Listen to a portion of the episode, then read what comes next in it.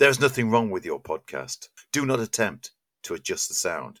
We are controlling this transmission. If we wish to make it louder, then we will so, because you are within the reaches of the Film File, the film show for film geeks by film geeks.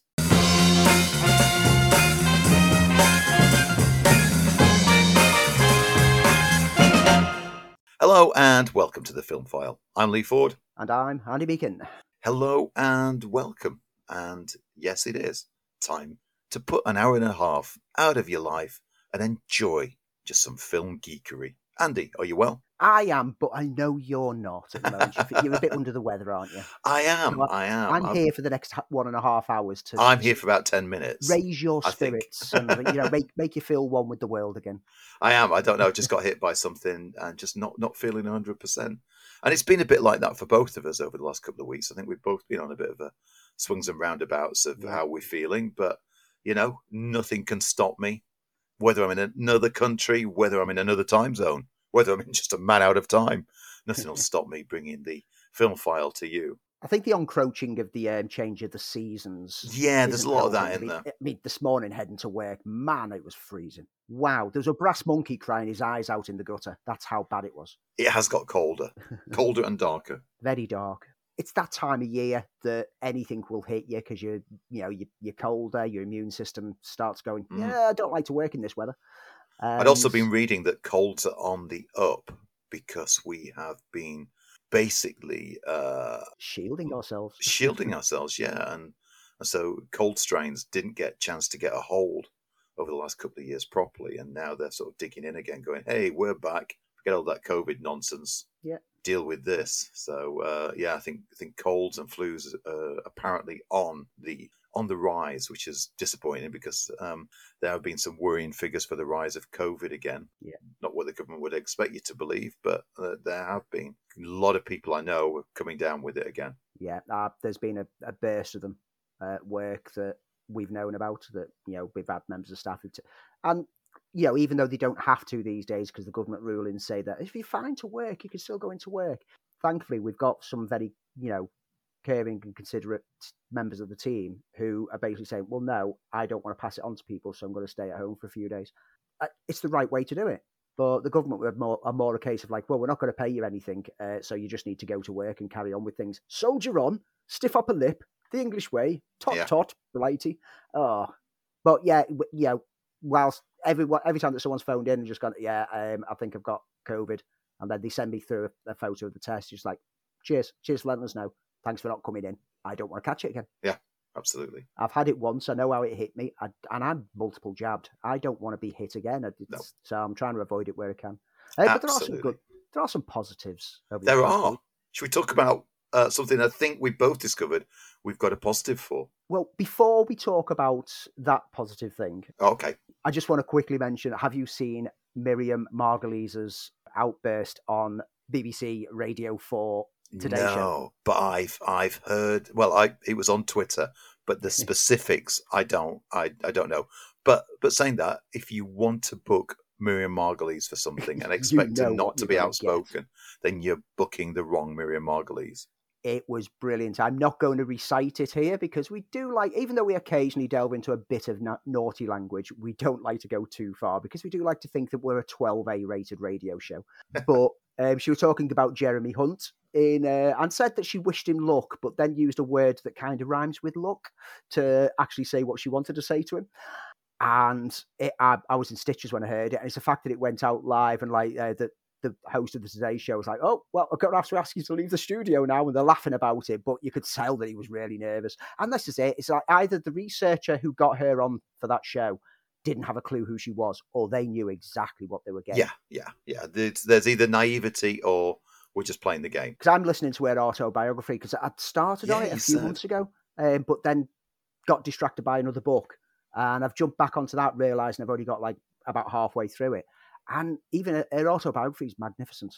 It's well worth checking out. She's such a character yeah. and she's had such an interesting life as well. And there's a lot of revelations that, I mean, she hates the Monty Python crew. Oh, she hates them with a passion because uh, she was at Footlights alongside a few of them, and she said that they were some of the worst people that she's ever met in her life. Uh, but she's so outspoken, and that's what you get from Miriam Margolyes, yeah. and that's why I adore her. She is everything that she showcases, farts and all, marvellous. But moving away from farts, let's talk about She-Hulk. Yes, well, I was a, a couple of days in before I'd watched it, so I was starting to see uh, reviews pop up across line, and I'm trying my best to ignore them, trying to to be spoiler free. So I thought I'm, I'm going to have to watch it. I'm going to have to get into this ASAP, and uh, I'm I'm so glad I did. It is probably one of the most, no, not the most meta thing I've ever seen, but one of the most meta things I've ever seen. I've, there have been similar kind of endings, and it made me think of stuff like Saturday Night Live or even Monty Python. Blazing Saddles. Blazing Saddles, absolutely. Um, I thought it was very bold. I thought it, it took aim upon itself uh, and the yes. knowingness, things that we've discussed on the show. Uh, while, um, while it didn't ad- uh, address them, it certainly brought up a lot of the arguments that's out there in the world right now. And I thought it, it's very brave. I had nothing to lose. Uh, but yeah, the head writer, Jessica Gao, said that a lot of the conversation between Jen and K E V I N was based on actual conversations that she'd actually had with Kevin Feige. Right. And yeah, it, she, she could have made that scene even longer with all the things, all the complaints that she said about the Marvel formula with him that he's listened to and acknowledged. She was basically ad verbatim, and she could have gone on for about ten, fifteen minutes. But um, she said that, that what we were left with was probably the tightest version of what it could be. There were a couple of jabs where Kevin was like, okay, this is the little mean now. And I love that. And yeah. I love that Marvel basically opened up and went, yeah, we stick to a formula too much, and maybe yeah. we need... They acknowledged all the flaws that the fan base occasionally say and the negative criticisms. And that's what the She-Hulk series was all about. It was all about criticisms of Marvel online yeah. from either the fans or the people who hate on Marvel for no reason at all. It confronted it from start to finish. We should have expected this for the ending. Not some big, like, you know, ma- monster smackdown. Which uh, we kind of all suspected there'd be a Monster Smackdown, but it wasn't about that. Yeah. It was about fandom. And I yes. love it for it. And that fourth wall breaking, it gave me another proud dad moment, because I was sat watching it with my daughter, and when it pops up to the Disney screen and she pops it out and starts climbing between panels, and my daughter just went like, this is just from like the comic when she goes from like page to page or jumps from panel to panel. It's like, yeah. I know. I'm so proud of you at this point in time. Well, we, we'd seen that, hadn't we? We'd seen uh, people, a few reactions on Twitter. Yeah. We, I think we both addressed them going, hey, look, guys, if you'd not read the John Byrne uh, initial run, where I think he, she confronts, she goes to the Marvel officers. Yeah, okay, she confronted Byrne for the sloppy writing at times. Yeah. Uh, but yeah, she stormed into the offices, and that was literally what we were seeing. We were seeing that represented in T V format. I didn't think they'd do it. I'm so pleased they did. It does make it that, you know, is She-Hulk actually in the M C U or not? We don't know now. She's definitely aware that the M C U exists. Well, Deadpool's I mean, going to they... be so easy to drop into the M C U now, because if uh, she's just fourth wall broken more than Deadpool ever has. Well, they did that. They did that in the comics. And then that's the thing. If you're using the comics as your starting point, then you're covering your bases, because she, yeah. She-Hulk would do that in her own series. She'd break the fourth wall. She would uh, talk directly to the reader. She'd, she'd talk directly to her creators. But then you'd see her in The Avengers, where none of those things would happen. Or you would see her in further series when they played it straight. Yeah. So that's that's the whole thing with comics, and that's what I think they're picking up with, is that they they know that you can do anything. It's like Daredevil. Daredevil's going to be back yeah. in his own show, and it's going to be straight, and it's going to be more Daredevil. Uh, and it doesn't matter that he was in She-Hulk and and and being part of this. this craziness that was going on. I thought it, it was so true to its its comic book origins, um, you know, and if you haven't read them, read the Dan Slott stories, read mm. the John Byrne stories, because this is they, they did it there first. Yeah. But I think she is so good. Tatiana Maslany is brilliant. Yeah, in everything. I mean, from Orphan Black, uh, she was in the reboot of uh, Perry Mason, Uh, um, last year or year before, and she was excellent in that. She's such an amazing screen talent, and because of that, you buy it. You buy her integrity all the way through. she plays it straight. I have seen people comment online that the only the only thing that is difficult to believe in the whole of the She-Hulk series is that Tatiana Maslany finds it difficult to get a boyfriend. Well, yeah, yeah, I, uh, I mean, she's so lovely, and she is is so super talented, uh, a super talented actor. Yeah, uh, and everything that she's been in. But yeah, I, I it was it was just skillfully put together, and, and it made me smile with a big silly smile. I absolutely absolutely loved it. I, I can't wait for Daredevil. Uh, as I've said yeah. many times, my favorite character, uh, and it was my neat thing last week. And, uh, you know, when Daredevil turns up in his own series, it'll be Daredevil in his own series. But this is what yeah. this is what the comics were like. Yeah, it's exactly. You'd have Marvel team-up comic where it didn't matter. You had Red Sonja appear in one. You had Conan yeah. in one. It, it, it's it's taking it. It's taking its ideas directly directly from the printed pages. Loved it. It's been a brilliant series and a great. A great different. This is what I love about the Marvel shows is that they're being more creative. They're doing things that they wouldn't normally do. This is this is what they should be using the T V for. Yeah, had a blast. Uh, talking of shows, what have we got in this week's show? Well, Andy and I are going to be doing our Halloween run deep dive into Poltergeist, directed by Tobe Hooper. Question mark, did he really direct it? Andy's going to be giving us reviews for Halloween Ends that landed at cinemas this week. Catherine Called Birdie, which landed on Amazon over the past week. Oh, I so want to see that, which I know is a spoiler for later on that I've not seen it, but I so, so want to see that. And as promised, I got to watch Ty West's X, which landed on Amazon last week. So And I only found out yesterday that that had landed on Prime, and I'm so looking forward to seeing that too. Again, I, I've spoiled it, I've not seen it. It's Andy's great work that you'll be listening to. But before any of that, of course, from the team who put the new in news, we've got some news.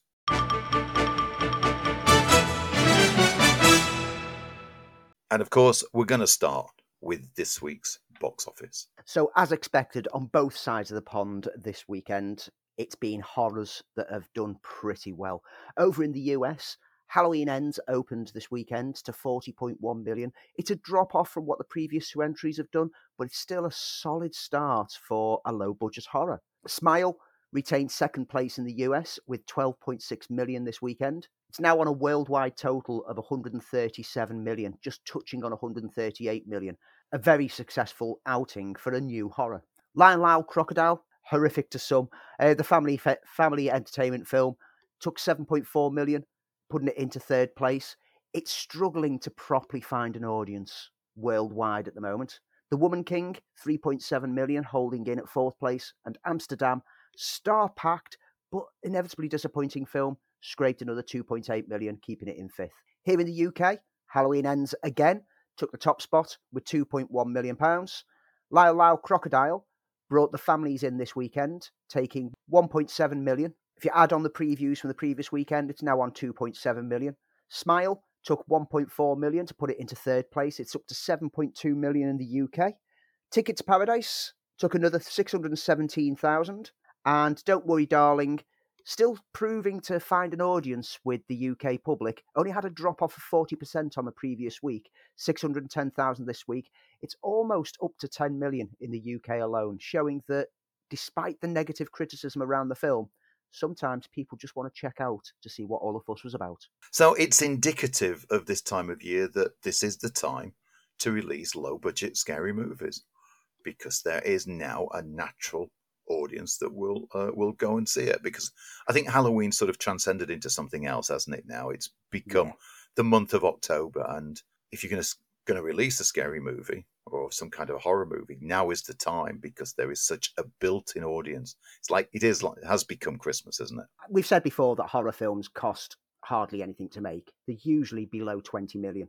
This is the time of year where even a week opening weekend will give them at least eighteen million, and then the rest of it will take them into profit. So it, it's it's an ideal time for it. And we know that Halloween has been released on streaming in the U S as well. So it's interesting to see that, that, like we've said, the audiences will still go back to the cinema because it had a strong, strong enough opening. They'll still, for a horror film, you need that audience participation. Whether you're finding it scary, whether you're screaming, whether you're laughing nervously, you don't get the same feeling when you sat watching it on your own no. as you do when you're surrounded by an audience. It's participatory, isn't it? You've got to participate, yeah. become become a spectator to it. Yeah. So moving away from the box office. What have we got news-wise? Well, kind of sticking with the box office, just want to mention that um, Wakanda Forever is currently tracking, uh, based on the pre-sales, to be opening at between one hundred eighty to two hundred twenty-five million opening weekend, which will place it higher than recent Marvel films, and it will be amongst the highest openings of all time, which are Avengers, which opened with two hundred eight million, Jurassic World, two hundred seven million, and Star Wars Last Jedi with two hundred twenty million. Where it'll fit within all them, we'll get to see, but that's a really good number. I mean, Marvel must have been worrying after their last lot of films that maybe our bubble has burst, mm-hmm. but Wakanda looks like it's going to bring those audiences back based on the pre-sales. The tickets went on sale last week worldwide. We can start to see whether it's going to um, whether it's going to be sellouts across the board. And you've seen the new trailer, clearly. Yes, um, I, yeah, I'm in. I, I'm in anyway because it's a Marvel film, but yeah. that new trailer more than sells it to anyone who's still skeptical about what they can do. I just want to say, say my moment of joy was seeing Namor yes. with the little wings yeah. on his feet. Yes. And I never thought, oh, this is a, cause it's a cool way of doing it. I always, in my head, uh, Namor always used those little wings to sort of glide, but they were like they were like uh, uh, insect wings or hummingbird yeah. wings, you know, flapping uh, really quickly so you couldn't see them to keep him up. I, it was a moment of joy. That uh, the the same way I can only describe it is when Hawkeye pops up in Thor, and you went, "Oh my god! Oh my god! It's Thor!" It was like that. That's such a moment of geekery. Um, I like the fact, and and. Of, and it still draws speculation that we don't know who is beneath the mm-hmm. uh, Panther helmet. Yeah, uh, it could be at this point. It could be Shuri. It could be right. It could even be the Queen. Yeah, they're, they're keeping the mystery there, uh, and I, I think that they need to keep mysteries. We don't want things spoiled all the time. We need trailers. Marvel are so skilled at doing their trailers that they have misdirection. Yeah. Or they'll have alternate scenes, so we don't even know if all those scenes will be in the film in that yeah. way. It's clever marketing. They've generated enough buzz. They've given you an idea of what the film's going to be and who's going to be in it. I can't wait. I am so looking forward to this film. I'm so there. It's going to be a, it's going to be a great November release. I know. I know we get to see it. I hope you and I get to see it because it's it's it seems part of our pattern that you and I should both get to see. Should a both film. watch a Marvel film together. Yeah. Um, sp- sticking with Marvel, the rumor that we had of Harrison Ford being cast as General Ross looks like it might be true. Mm. As it's now got other sources who've um, reported on it.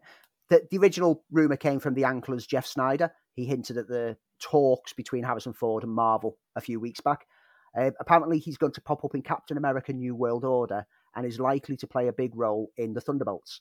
And yeah. Slash Film have claimed to have confirmed the news. So whilst there's still no official word from the Marvel stables on this, it's certainly looking very likely that Harrison Ford, great bit of casting, to take over the role of General Ross. Yeah. As we know, the Thunderbolts are built around yeah. General Ross. It's his uh, it's his A team almost. It's his A team, so they use his uh, Thunderbolt Ross nickname. And other rumours about casting in Marvel, and this one needs to be taken with a bit, bit of a pinch of salt for the moment. The character that we've been constantly convinced was behind everything in every T V series, Mephisto, yes, has apparently been cast and will appear in Ironheart. Now... Mm-hmm. Ironheart introduces the Hood as a character, and the Hood got his powers through a deal with Dormammu. But apparently they're reworking it to be that he made a bargain with Mephisto instead. And it's Sacha Baron Cohen who's apparently been uh, linked to the to, to the role. Now, this originated from one of the Reddit substrains, and I've sp- said my piece about Reddit substrains before now, that most of the time there's misinformation on there. So let's just have a huge pinch of salt. But... it's intriguing. I, I like the idea. I'm kind, I'm kind of in with Sacha Baron Cohen in that role. I yeah. can kind of see it. As long as he doesn't put on a Borat voice, it'll be fine. He's the kind of actor who just disguises himself into a role anyway. He's played so, screen villains before, so yeah. he can do it. So I, I, let's see. Are we finally going to get Mephisto, or is this going to be another WandaVision moment where we go, oh, we thought it was going to happen and it didn't? It wasn't Mephisto after all. And it wasn't Mephisto in Loki. And it wasn't Mephisto. It's never been Mephisto, so he's probably never going to get cast anyway. Disney has also overhauled a lot of its film schedule. Yeah, some big shifts, aren't there? Delayed quite a few Marvel projects by several months. Uh, this has all happened because, as we reported a few weeks ago, there's now delayed production on Blade after Basim Tariq stepped away. Let, let's get into that first, shall we? Let's get into um, yes. into Blade, because I think that's the linchpin on all of these. So rather than keep to the production date, search for a new director as they're doing it, pause button has been pushed, hasn't it? As the director search yes. continu- uh, continues.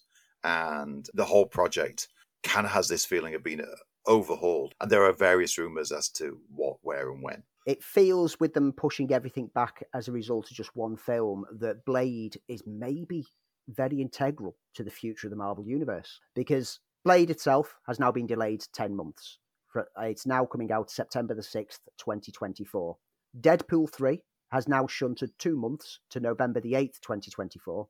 And then we Fantastic Four, which was supposed to be at the end of twenty twenty-four, is now February the fourteenth, twenty twenty-five. Oh, Valentine's Day. I'll, I'll be I'll be in love with that film on Valentine's Day.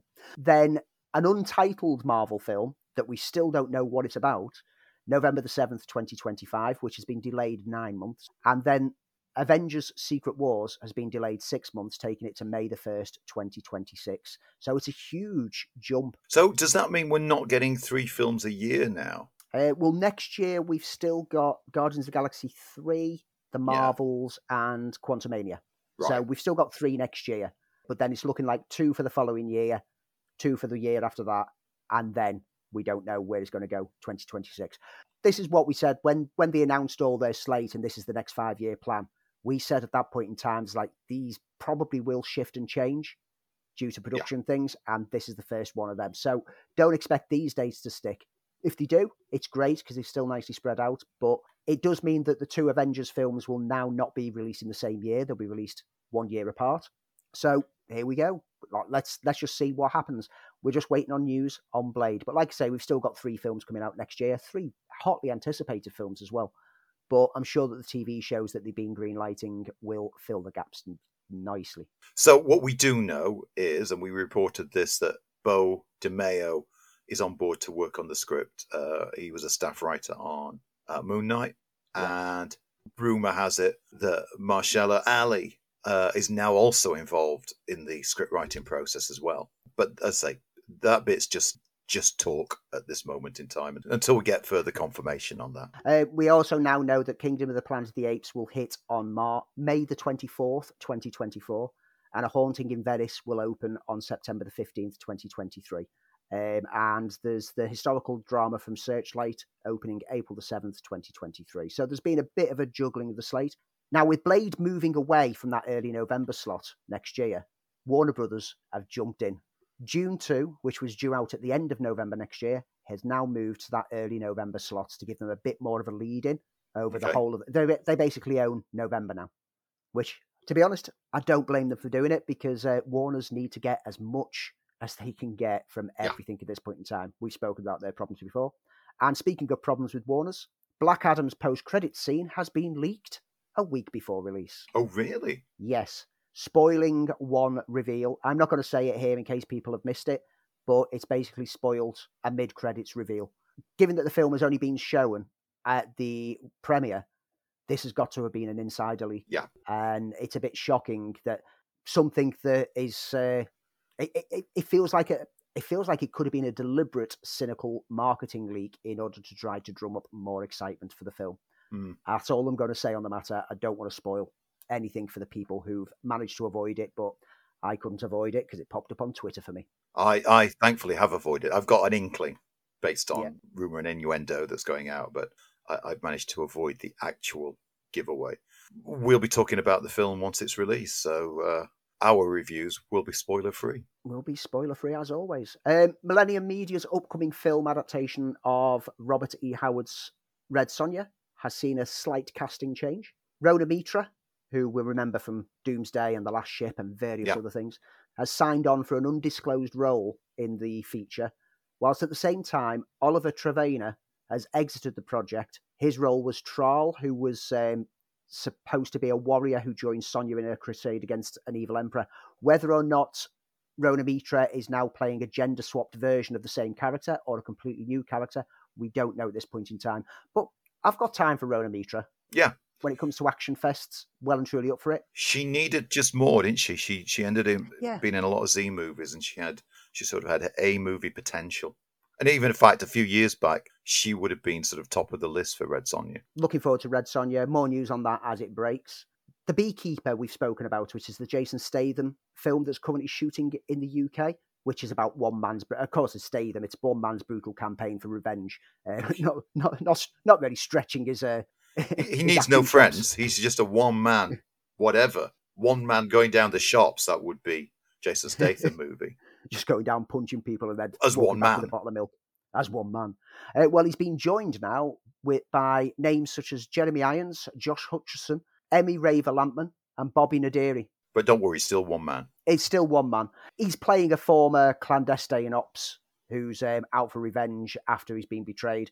David Ayer is directing it. No, never seen that script before. No, and it's a script by Kurt Wimmer.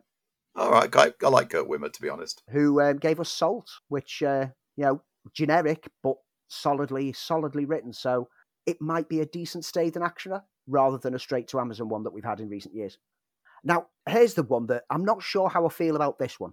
Paramount have greenlit a reboot of the Naked Gun franchise. I knew this was going to be your next story because I feel exactly the same way. I, I'm kind of on board for it, but at the same time, I'm worried. Liam Neeson is set to star, which I think is perfect, perfect piece of casting, giving his uh, recent years' serious action revenge thrillers to actually have him playing the son of Frank Drebin. If he can play it straight, like the great Leslie Nielsen played it, this could work really well. See, that's the thing, is I watched uh, Airplane for the first time in, oh, donkey's years. I showed it to the child. And everybody plays it straight. Robert Stack plays it yeah. absolutely straight. And that was the, the joy of those movies. They got those tough guy actors in, or they got those iconic leading men in. And they played it. They played it without and out any sense of irony. I think sort of some of the Naked Gun movies, as they moved along, started to wink a little bit more at the camera. But initially, yeah. Leslie Nielsen in Airplane plays it straight. But uh, Seth MacFarlane and Erica Huggins are producing it.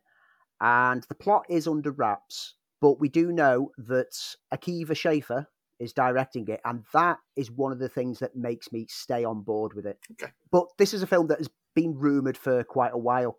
But Paramount, basically Paramount have all the money now, don't they? Yeah, yeah. So they got the success of Maverick and they can just basically take risks on any projects with a bit of nostalgia on them. So this is that. This is how Paramount spend their spare cash, by giving us a Naked Gun franchise back. So moving on from that to something that, you know, there's one, there's one name that if it's mentioned, you know that I'm there for, regardless what it is. And that's my beloved Ryan Reynolds. Yes, you are. So, Uh, joined at the uh, imaginary hip to Ryan Reynolds. You're hip to Ryan. Not only is there a trailer out there for his and Will Ferrell's um, Scrooge take that's coming out this Christmas, which I've not seen the trailer for because I don't need to because I'm in on yeah. that film anyway. Uh, but we now know that he's also, Ryan Reynolds is teaming up with Strange World writer and co-director Ki Nguyen for a film adaptation of the Disney theme park attraction Society of Explorers and Adventurers. Nguyen's going to write the live-action feature take, with Reynolds producing through his maximum, maximum Effort banner, with the plan being to launch a franchise with the project. And this is separate from Ron Moore's Magic Kingdom series, which is also based on the same idea, his take being the themed lands and characters of Disney parks and classic films existing in another reality. The film version is going to be set in present day, adding a new supernatural element to the history and follow new characters not present in the original S A A lore. And, if that's not enough, Reynolds has revealed that his production company is also developing a documentary about the life of the late famed Canadian comedian, John Candy. Okay, that's interesting. John Candy, who sadly died at the age of forty-three, broke through in Ron Howard's Splash, and he was beloved to people of our age for his roles in Stripes, Planes, Trains, Automobiles, Cool Runnings, Uncle Buck, National Lampoon's Vacation, Spaceballs, you name it. The guy drew us all in. Colin Hanks is on board the project, with Reynolds warning fans to expect tears. Reynolds has previously produced the documentary The Whale, whilst Hanks is producing an upcoming documentary about Michael Jackson's Thriller. So Ryan Reynolds is basically doing everything now. Ryan Reynolds now owns the world, and anyone who's watched Welcome to Wrexham knows that he deserves to own the world. We're just guests in Ryan Reynolds' world, and I'm happy to be that guest. Hey, you mentioned earlier that Dune was getting a shifting date, but we also know that there is going to be Dune on the small screen. There's going to be a spin-off, uh, Dune the Sisterhood. It seems that Indira Varma has been cast as Empress Natalia. Yep, this series is going to explore, it's called the Sisterhood because it's exploring the history of the Bene Gesserits and all their religion and what, you know, their influence within the Dune universe. And there's a lot that they can really tap into there. And the casting, the casting is what we're kind of expecting from something linked to uh, Villeneuve's Dune. Indira Varma's one of those actors who just turns up and always delivers solid work, and then you kind of go, oh, I, I recognise her from dot, dot, dot, dot, dot, fill in the gaps. Yep, let's keep an eye on this production. I'm hoping it's going to be a nice little nice little side story to pad out that Dune universe for the people who aren't as absorbed into the books and the lore as uh, the geeks in us are. Um, Andy Serkis's Imaginarium Company are teaming up with Urban Myth Films to adapt Robin Hardy's nineteen seventy-three horror classic, The Wicker Man, into a T V series. Oh, okay. I'd not heard that one. As soon as you mentioned Robin Hardy, it had to be The Wicker Man because I don't really know much about any of the film that Robin Hardy ever did. Yes. Howard Overman, who gave us Misfits, has penned the script, and the rights are being acquired from Studio Canal to adapt the property, with early pitching currently happening to potential broadcasters. For those who've never watched The Wicker Man, we're talking about the Edward Woodward and Christopher Lee version. There is no other version, Andy. It doesn't exist in this dojo. If someone tells you that there's one out there with Nicolas Cage, do not, do not seek that out. It's, it might have tried to explore the same themes of sacrifice, superstition, and rituals that were at the core, but it did such a bad job. Watch the original. It's a stunning film yes. about a group of islanders paying homage to the pagan Celtic gods of their ancestors. Great film, chilling, and still echoes down in other films. Even Midsummer of recent years yeah, is like absolutely. a spiritual successor to The Wicker Man. A T V series? I could see how they could explore the island in more detail in a T V series and, and explore other characters within that. I, I can see it. I can see how it works in a kind of the same way that Midnight Mass worked. Yeah. And sticking with T V, uh, let's go back to Paramount, who have all the money. Um, Timothy Dalton has joined H- Helen Mirren and Harrison Ford in a prequel series called nineteen twenty-three, which is the prequel to the critically acclaimed Yellowstone. Huge show in the States, absolutely. I don't think we understand it in, in this side of the pond, just how big a show that is in the, in the U S. This new installment will introduce a new generation of the Dutton family in the early twentieth century, when pandemics, historic drought, and the end of Prohibition and the Great Depression all plague the Mountain West. Dalton's going to play Donald Whitfield, a powerful, self-confident man who reeks of wealth and the lack of empathy it requires to attain it. He's intimidating, nefarious, and is used to getting what he wants. Um, I've not watched Yellowstone. This is a show that no, I've got bookmarked. I've got bookmarked on my Paramount Plus subscription, and I intend to watch it. And now that there's no other shows coming out at the moment, I'm going to jump on this to catch up with it, because I've heard so many good things. Yeah. But there's some great names on this production. Brandon Skelnar, Robert Patrick, Darren Mann, Sebastian Roche, Michelle Randolph, Mary Shelton.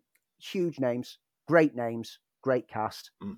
Emmy nominee Lucy Liu, I've got time for Lucy Liu, yeah. uh, has joined Amazon's action-adventure holiday comedy, Red One, which will star Dwayne Johnson, Chris Evans, and Kiernan Shipka. This is the film that is dubbed as a globe-trotting four-quadrant action-adventure comedy, imagining a whole new universe to explore within the holiday genre, and will be incorporated into multiple industries and businesses in the Amazon fold. Johnson's reteaming with his Jumanji franchise director Jake Kasdan on the pro- project, and the story details are under wraps. But come on, it's going to be a, it's going to be a Santa kind of thing, isn't yeah. it? It's going to be Dwayne Johnson as Santa. We know that. Chris Morgan wrote the script, and Johnson is producing with a wealth of names. Yeah, I'm interested. Great names involved in it. Should be a bit of fun. And Universal Pictures has won a heated auction to reunite with Bourne Supremacy director Paul Greengrass on the adaptation of Stephen King's just-published novel, Fairy Tale. We mentioned about it was up for option, yeah. but Universal have managed to snap it up. Greengrass has been set to adapt, direct, and produce the film. And as I said a few weeks ago, I'm not completely sold on Greengrass, but his more recent film, News of the World, was it? Yes, it was, which I, yeah. I adored. Told, showed me a side of Greengrass that I didn't think existed, so I'm a bit more interested now.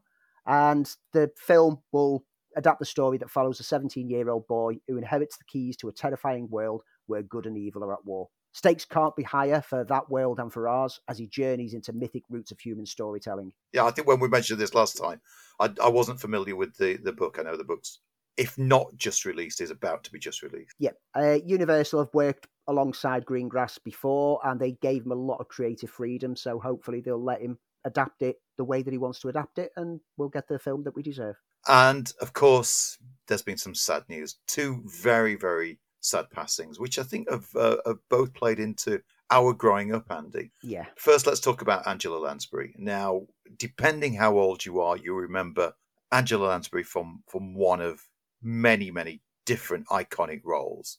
So if it's T V, then of course it's Murder, She Wrote, where she played for, I think it was like nine seasons, wasn't it? Where she played... Yeah, something like that. Jessica Fletcher, the T V's longest-standing serial killer. Twelve seasons. Twelve seasons, was it? Oh, my goodness. Twelve seasons. nineteen eighty-four to nineteen ninety-six, she portrayed the role of Jessica Fletcher.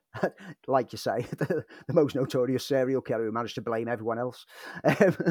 In her seventy-five years, she started with a bang when she landed uh, an Oscar nomination for her first role as a Cockney maid, Nancy, in nineteen forty-four's Gaslight. Then she took a, a second nomination for only a third film in nineteen forty-five's The Picture of Dorian Gray. Yeah, I think I'll always remember her for The Manchurian Candidate. Yeah, she played Elvis's mum in Blue Hawaii. And then, of course, for a lot of us, she was in Bedknobs and Broomsticks. Yes, Bedknobs and Broomsticks was one that I loved to watch every time it came on T V, usually over at Easter or Christmas period. Absolutely marvellous film.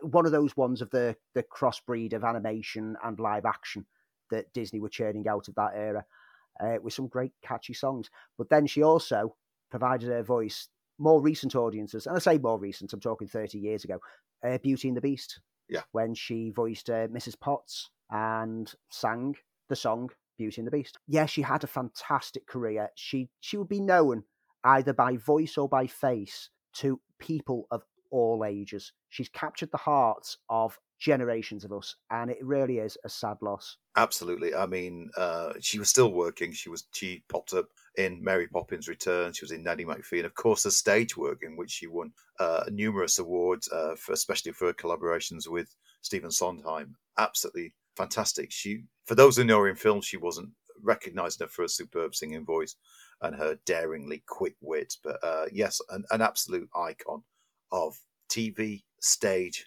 and cinema. And then, just a couple of days ago, we had the, the sad passing again, depending on when you grew up, the impact that Robbie Coltrane had on, on, on you, how you knew Robbie Coltrane. So uh, for me, it would have been Cracker. For you, it could be... Comic Strip Presents. Comic Strip Presents, absolutely. I remember tuning into Comic Strip Presents in the eighties, and I latched onto all of that, you know, that's where I got introduced to uh, French and Saunders. I got introduced to Rick Mayall, Aid Edmondson, and, uh, yeah. and then Robbie Coltrane was first introduced to me from there. But like you say, Cracker really made him a household name, particularly in the U K. Yeah, and he became, you know, we'd seen him in episodes of Blackadder, we'd seen him in so much British T V, but Cracker was the one that really put him on the map for the U K audiences and kind of launched his international career from there. And when he stepped into movies, it was support roles in films such as Goldeneye that yes. really made people sit up and take notice of him. And then, recent years, everyone now, now identifies him as one character, and that's yeah. Hagrid in the Harry Potter films. Yeah, so uh, Robbie Coltrane, uh, uh, again, another icon, British icon, uh, passed away age seventy-two. Uh, yeah, this one felt like a shock. Angela Lansbury, she was ninety-six. ninety-six. So, you know, it's uh, great innings, but It, it was such a uh, such a shame to see Robbie Coltrane. He was um, yeah. a, a big part of my growing up, as as we've said, and uh, fantastic screen presence in whatever he was in, whether it was comedy, whether he could do dramatic, superb dramatic work. He turned up in, in stuff like uh, National Treasure. He was uh, small roles in Flash Gordon, Krull, Nuns on the Run. Of course, in Goldeneye that Andy just mentioned, The World Is Not Enough. But I think it's Hagrid that most people will, will remember him for. Such a, a, a great character, a great character actor, and uh, a, a great presence in everything. Even in the terrible Van Helsing film, he was worth watching. Yeah, we sadly, sadly missed. And that is this week's The News. If you've been with us for, ooh, hundreds of episodes now, hundreds, I tell you, and you've still not subscribed, then we insist that you still do so.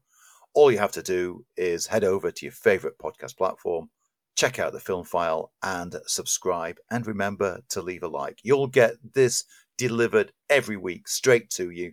And you can also check out bonus episodes, tons and tons of news. And if that's not enough, you can find us. Well, we're absolutely all over the place. You can find us on radio, on No Barriers Radio, every Thursday at eight o'clock for the Film File radio show. And if you want even more, find us online. Yes, uh, pop on over to Twitter. Follow us at Film File U K. Find us on other social media platforms. I will eventually do some stuff on there. Uh, just look for Film File U K. And you'll be able to keep up to date with any new content that we drops, any special episodes or any video clips that are put out on the YouTube channel. Or you can get in touch with us directly via email. Send us an email, podcast at filmfile.uk, with anything you want to mention about film. Or maybe you've got a suggestion of a film that you want us to talk about. Maybe it's your favourite film. Maybe it's your least favourite film. We don't care. We will talk about it. We will explore it. We're always open to your suggestions. And now it's time for this week's deep dive. And we've had a run of this over the last couple of weeks. Yes, in the build-up to Halloween, we're going to be talking about another horror movie. In fact, not just any old horror movie, but nineteen eighty-two's supernatural horror film, allegedly directed by Tobe Hooper, written by Steven Spielberg, Michael Grayes and Mark Victor, from a story by Steven Spielberg. Yes, it is Poltergeist. This could be your house, you drive me nuts. Your family, and something is about to happen to them. They're here. That could happen to you. Poltergeist. It knows where you live, and it knows what scares you. Poltergeist, a Steven Spielberg production. So, directed by Tobe Hooper, this is the story of a dream house which turns into an utter nightmare, when evil spirits rise up to torment the family that lives there and possess the soul of their very innocent little girl. This came out when Steven Spielberg was on, on an absolute roll. He directed and gave the world Indiana Jones. He was about to release E T. In fact, his work on E T meant that he was contractually unable to direct another film.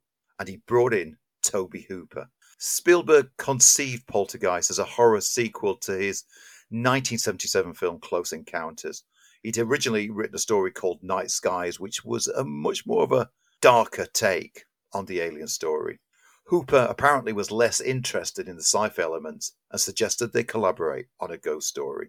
Many accounts as to the level of Steven Spielberg's involvement. We'll touch upon it.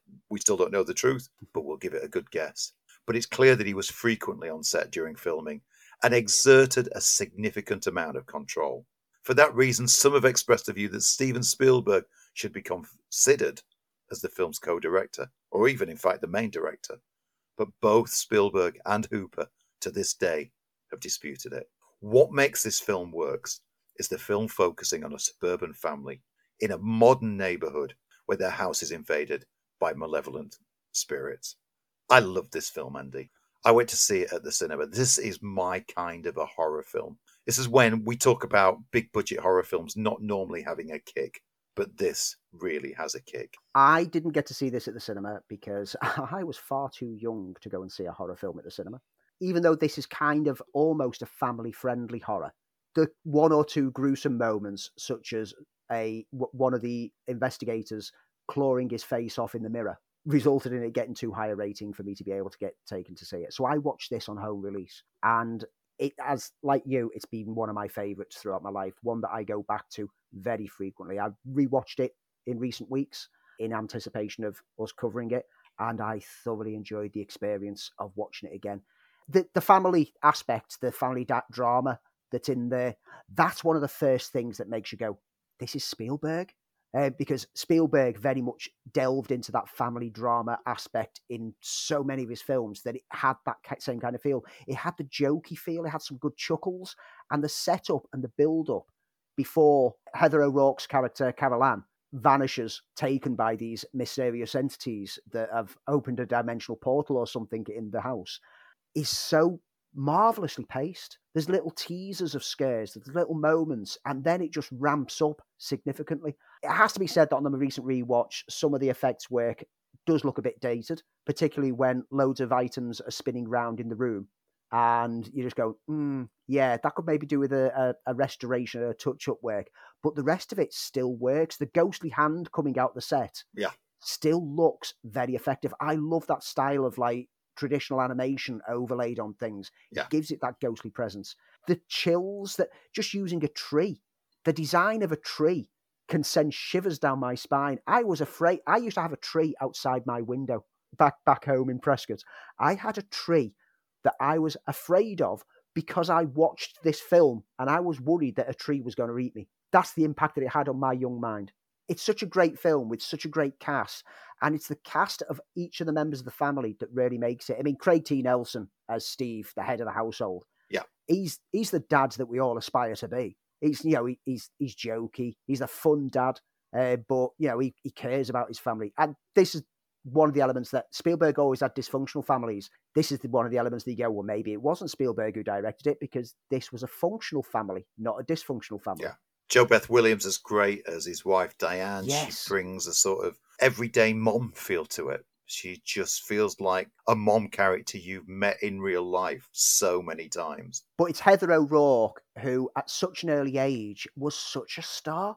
Yes. You know, her short life made such an impression on the entertainment world. You know, she sadly passed away before the third film got released after co- complications with Crohn's disease. Like, her death rocked the world. But when she delivers the simple, well, it's almost three words, but one of them's um, apostrophised, they're here.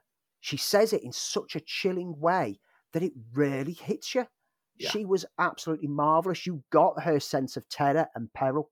And all the way through, when you're hearing her voice being distorted through the T V channels, it's chilling. She was a screen legend at such an early age and drew you completely into it. She made it believable. All the cast made it believable. Uh, that's that's the thing about Poltergeist, which resonates. This takes place for me in my head in another housing estate, not far from where the events of Close Encounters happened. Yeah, and then not far from the housing plot where E T's happening. This is such a recognisable a piece of Americana. This is uh, um, middle class families doing their best, and and and that's what. What I think is the, the pure Spielberg element to, to Poltergeist. He just captures the family dynamic in a way that he, he he's done so well in, in, in his other films, Close Encounters and E T.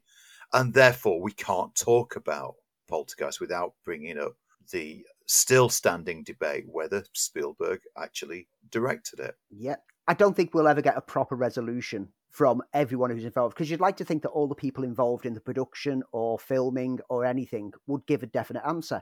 But there's so many contrasting points of view. Frank Marshall, the co-producer, said very clearly to the L A Times that the creative force of the movie was Stephen.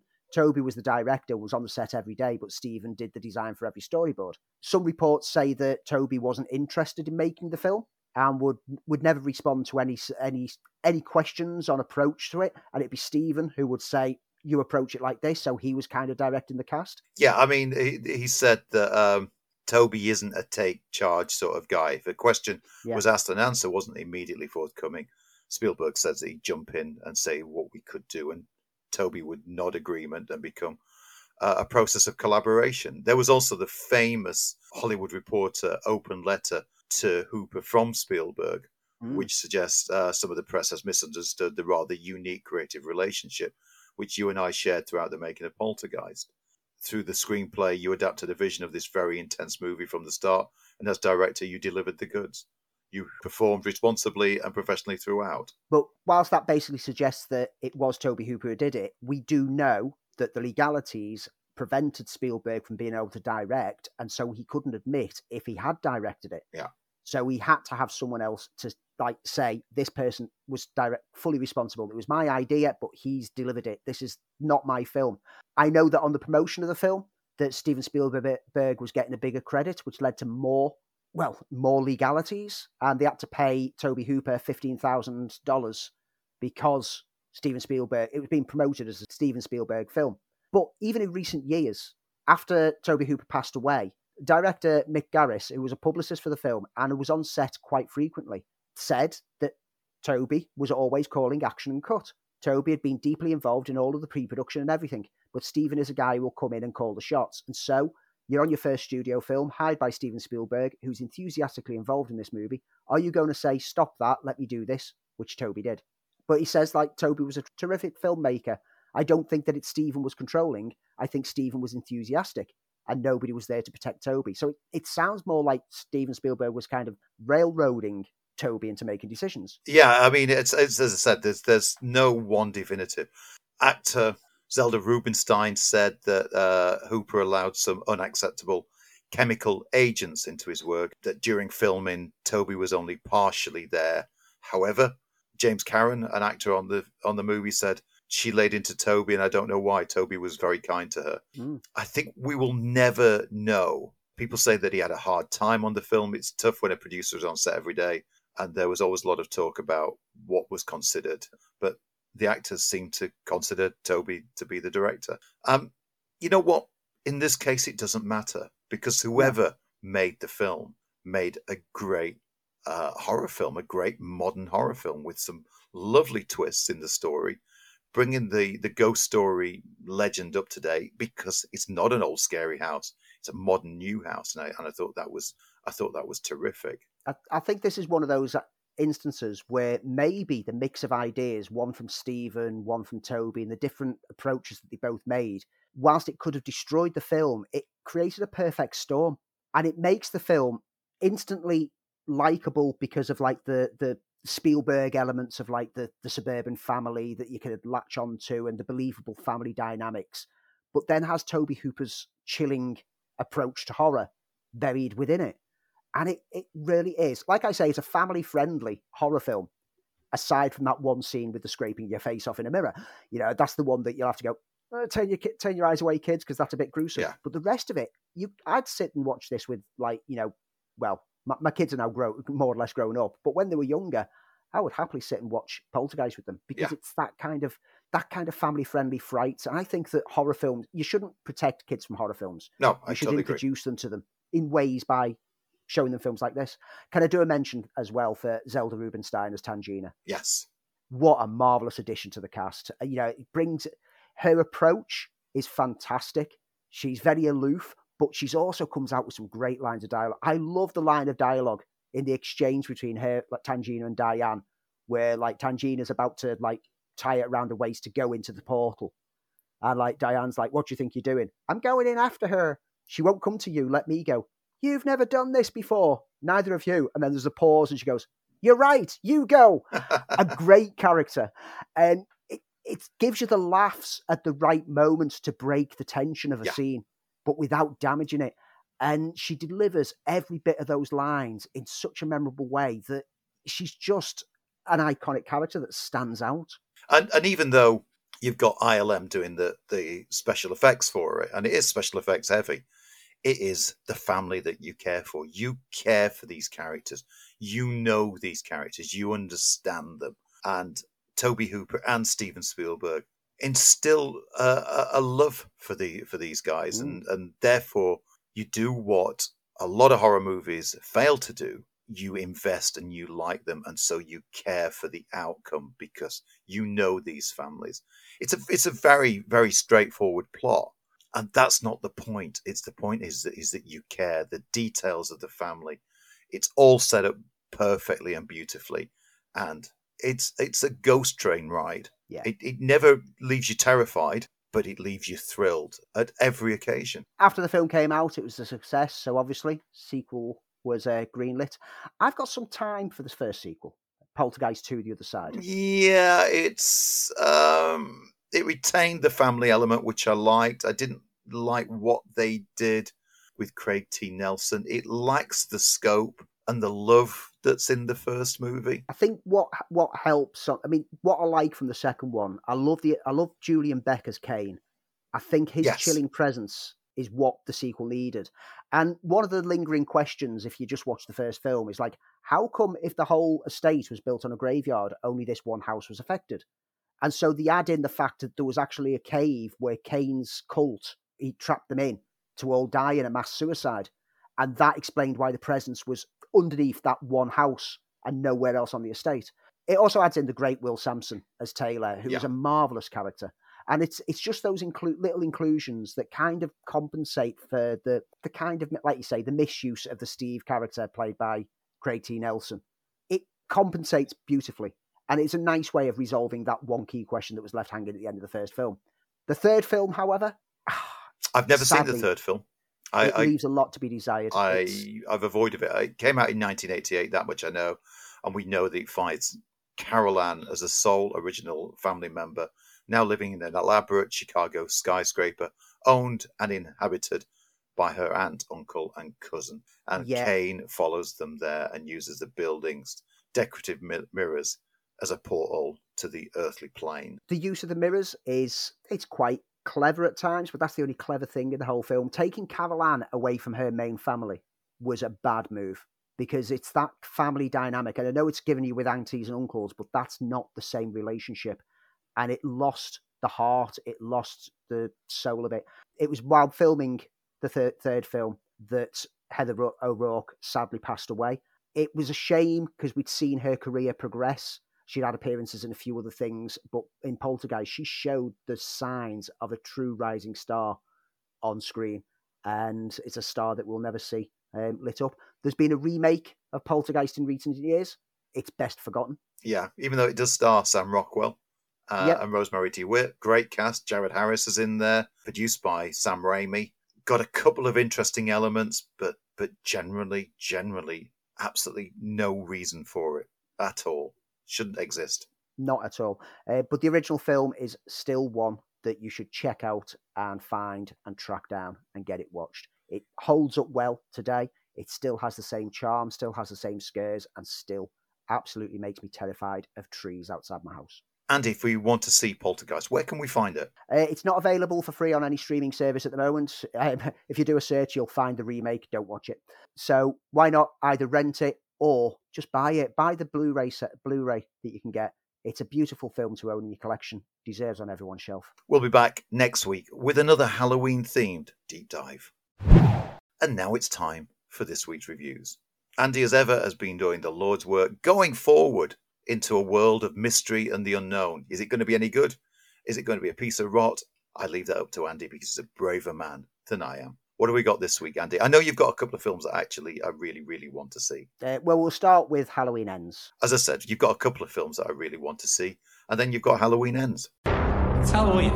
We're going to have a good time tonight. The boogeyman is coming. He's going to dance you. He's going to dance you. He's going to dance you. He's going to dance you. He's going to dance you. He's going to dance you. He's going to dance you. He's going to dance you. He's going to dance you. Please help me! Time to put the boogeyman to bed.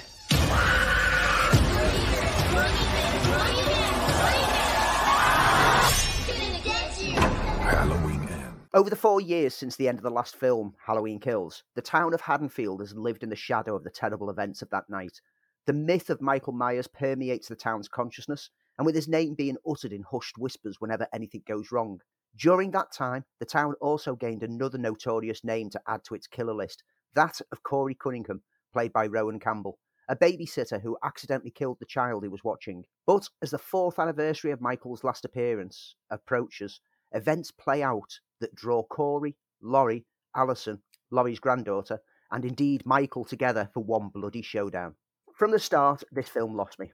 There's an opening scene that starts poorly with an illogical jump scare that sees a kid somehow leaping out from a plain wall. Yes, the camera angle makes it a jump scare for us, the audience, but for his mother, who was stood right there, it made no sense.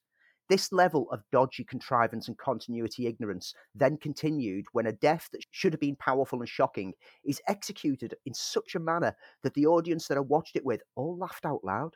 A fall from a large height that seems to ignore a banister that would have blocked the fall. Again, some continuity editor should have picked up on this and maybe suggested damaging the banister. From that point onwards, it was clear that this was not going to be a film I was going to enjoy, and that proved to be the case. This is less of a Halloween film. The story tries to play on the idea that the town itself creates monsters and is corrupt within itself, but it does this so poorly that any and all impact is gone. For the first half of the film, the entire cast are bland stereotypes. It's not always a bad thing in horror, and indeed many slasher movies have fun with these templates, but this film actually seems to think it's more serious than it actually is. Jamie Lee Curtis is dreadful for the first half. She's seemingly phoning the part in, and the character of Laurie that we were presented with in the previous films has been all but erased.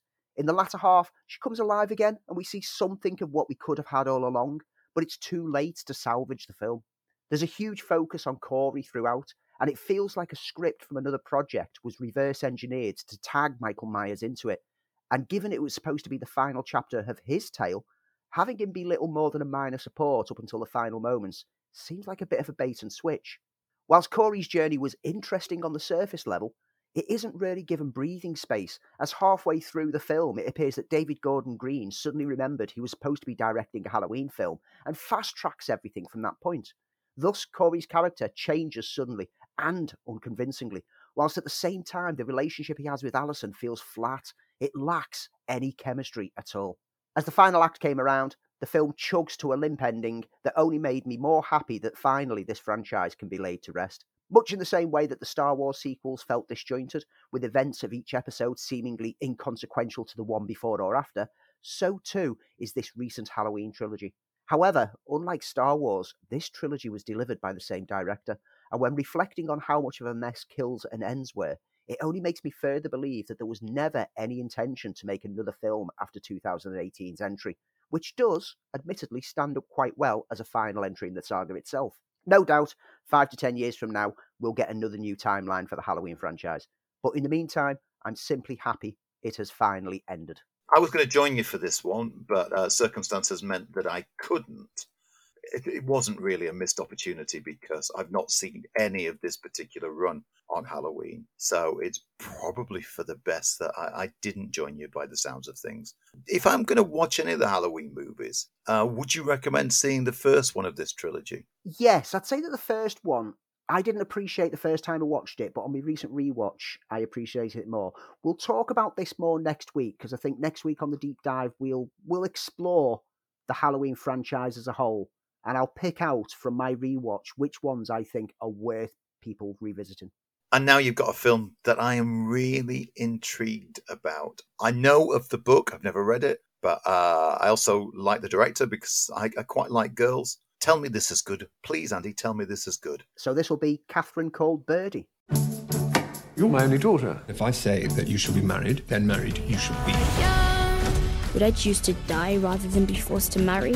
I do not think either option appealing. Oh, oh my God. You don't get to decide who we are or how much we cost. We don't think we're people. But we are here. I wish I could help every girl in the world. But for now, I am enough.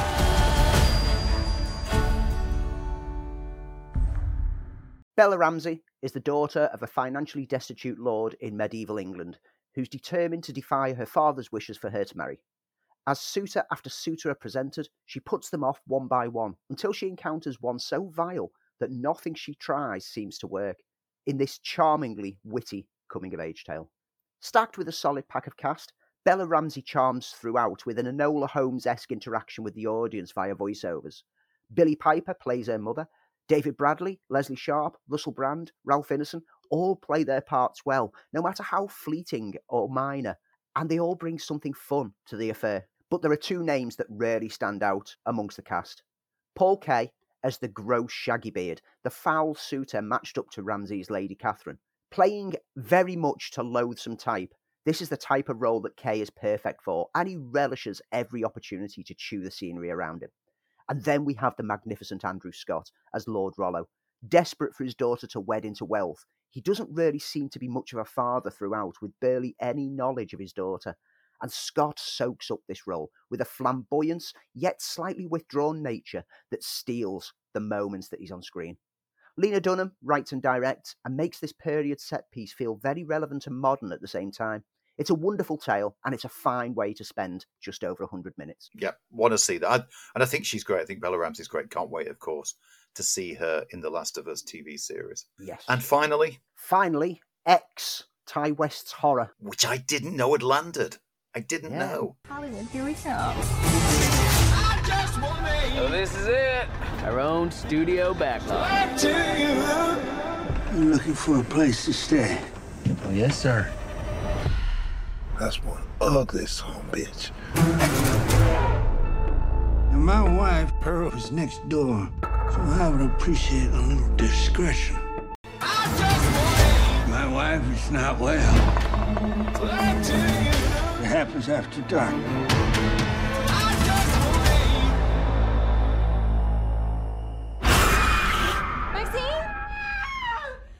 Set in nineteen seventy-nine, X tells the tale of a cast and crew who gather to make a pornographic film on an elderly couple's property in Texas, only to find that a very unlikely killer awaits them. Ty West's horror really captures the dirty side of the industry it's set around, as well as tapping into the seventies era of horror in structure, looks and tone.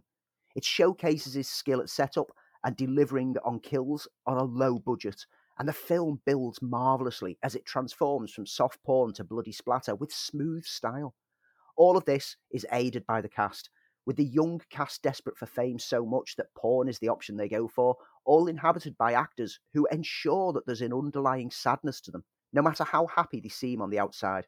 But then, amongst them, you have Mia Goth in the dual role of the young starlet Maxine and the elderly house inhabitant Pearl. Through Pearl, she gets to show a character reflecting on life choices that led her to now, regrets and desire to feel young again. And Goth sells it so much under the prosthetics that you don't even realise it's the same actress. With X, A twenty-four and Ty West have delivered a fresh horror that draws upon the films of yesteryear for inspiration, but deftly plays out in a manner that feels new. Impressively made on a stunningly low budget of only one million, it far outshines many higher-priced offerings of recent years. With Pearl due for release and a third film in development, this feels like a story that I want to delve more into. Okay, so that's this week's reviews. Andy, what's coming up at the cinema and on streaming and on T V over the next week? So we spoke about it today, but Poltergeist has got its fortieth anniversary re-release in the U K this week, so that's where you could see it. Check out your local cinema listings, find a cinema that's showing Poltergeist, go and see it on the big screen where it belongs. If you don't want to watch that, you've got My Policeman, which is the Harry Styles film. Apparently he can act in this one. Yes, so We'll I've find heard. out when we see it. But then there's the two films that I've mostly got my eye on. Obviously, Black Adam. I'm a big superhero geek. I want to see what this superhero does on the big, big screen. And then the film that I am most looking forward to this week, Banshees of Inisherin. I'll be there with you. Over on streaming, Now T V and Sky has Uma, which um, I missed it when it had its limited cinema release earlier this year, so get a chance to watch that. Over on Netflix, we've got The School for Good and Evil, which sees two best friends find their loyalty put to the test when they go to a magical school for fairy tale heroes and villains, only to find themselves in different camps. And The Stranger, which is Joel Edgerton and Sean Harris in a crime thriller where a small circle of undercover cops pose as vast and influential criminal networks to catch a murderer. Um, over on Amazon, there's a T V series based on William Gibson's The Peripheral, which opens with Chloe Grace Moretz. Looks quite good. I do like some Gibson storytelling, so I'm hoping they deliver on this one. It's all about alternate realities and dark future of the reality that you live in. And also Argentina nineteen eighty-five, which is based on the true story of public prosecutors who investigated and prosecuted Argentina's bloodiest dictatorship. So that's quite a solid week of uh, stuff on streaming. Hopefully I'll find time to catch up on all those shows that I mentioned earlier on. Yes. Yeah, I, I'm I'm doing that that catch-up. I, I I'm getting through Andor. I'm getting through Sand. There's a couple of new shows just popped up that I'm investing in. So, blimey, I'm catching up. I think that's about it for this week, Andy. I think, I think it's action-packed. Right. But, we, you know, we can't go. Can't go yet without talking about our neat things. Yes, our neat things. Stuff that we've watched, seen, ate, enjoyed it, you name it. As long as we've had a good time with it, it's our neat thing. Andy, have you got a neat thing for me this week? I mean, let's be honest, you're probably surprised that I've not had this as a neat thing for every week while it's been running on Amazon. Rings of Power came to an end. I've still not seen it. It finished with an epic finale that tied up a lot of the hanging questions that it started to introduce early in the season and set things up for what the next season's going to be without feeling like it was a cliffhanger ending. It's just set things up whilst resolving this season. This has been a series that, as a Tolkien fan, yes, there's changes from the established law from Tolkien, but what you have to realise that even the established law of Tolkien, even Tolkien didn't necessarily stick to because he had multiple writings which contradicted itself from time to time. So if you went in and just accepted it as a representation, in the same way that as comic book fans, as Marvel fans, we watch the films and they change things, but you need to accept it that it's an artistic change for the better. You can watch Rings of Power and follow the slow build of multiple threads of characters in an epic storytelling environment. And I have loved every moment of it. I've loved the design of it. I've loved the music. I've loved the lore building. And I've loved the characters, both established characters that we already know, like Elrond and Galadriel. Galadriel played by the excellent Morford Clark, who everyone should absolutely worship the ground that she walks on after she gave us uh, Saint Maud last year. Uh, to the newer characters that have been created just for the series. There's so much in this show that just captured me and captivated me and drew me through it. And as the final episode of the season played out, we finally got the first rings of power were forged. Things are starting to build up. I can't wait for season two. This is going to be five seasons. If you go through with the whole five seasons, this is going to be five seasons that will work as epically as Peter Jackson's brilliant trilogy, because we forget that The Hobbit ever, ever got made, his brilliant trilogy. It's just been a joy to watch. And it's felt like it really sits nicely alongside Peter Jackson's films. So, guys, you know what to do. Buy more toilet roll on Amazon and you will get all five seasons. Amazon have got all the money. I wouldn't worry. I think it's... I thought you were doing a ring of power joke there with a toilet roll. I, leave it in. Um, I'm going to go somewhere else. Um, we have talked a little bit about our sort of politics on the show. We're not a political show and we are an open church, but the last week, Oh, the last couple of weeks in, in British uh, government has been tumultuous. It has been incredible. We are living through the most bizarre of days right now. Whatever side of the political fence you're on, this is not the norm that we are going through. And to try and make sense of it is, is, is been a bit of a head scratcher.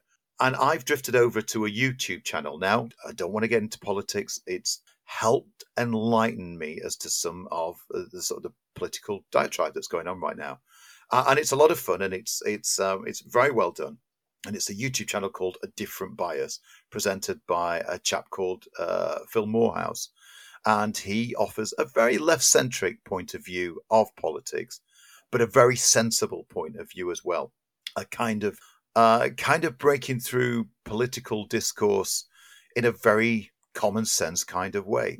No matter what the politics are, he spells things out in a in a kind of everyman everyman kind of way, and it can be quite uh, enlightening.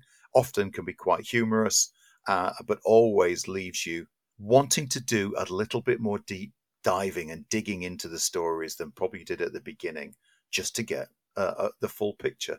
Now, as I say, politics are is. You know, we don't never really want to bring it into the show, but sometimes you can't touch on it. But if you are interested in knowing a little bit more about what's going on in the world right now, I highly recommend A Different Bias. Don't dislike it if that's not your politics, because, hey, we're all open to debate and discussion. But if you if you're intrigued, check it out. It's it's a it's a good little fifteen minutes. I have a tendency to have it on when I'm uh, doing the washing up or doing the cooking, because I, I just like to listen to know. I just like to know what's going on in the world at the moment, because I'm telling you what, you couldn't make it up right now. uh, so that's A Different Bias. It's on YouTube and it literally is daily. Well worth checking out. And that, folks, is it for this week. Didn't think at one point we we're going to make it through, Andy, but we got here we to got the it. end. Um, I, I shall let you uh, get some rest now. And, yes. Uh, recuperate. Um, Over there, I've got a wedding to go to next week, so uh, it's going to be an interesting recording session next week, so I don't know how exhausted I'm going to be when I get back on the Sunday. We will figure it out, because it's all about bringing you film geekery every week. And Andy, you left the bodies. You only moved the headstones. Of the Film File, the film show for pod, keep, pod keeps, the film show, so again. For film geeks. But yeah. It's The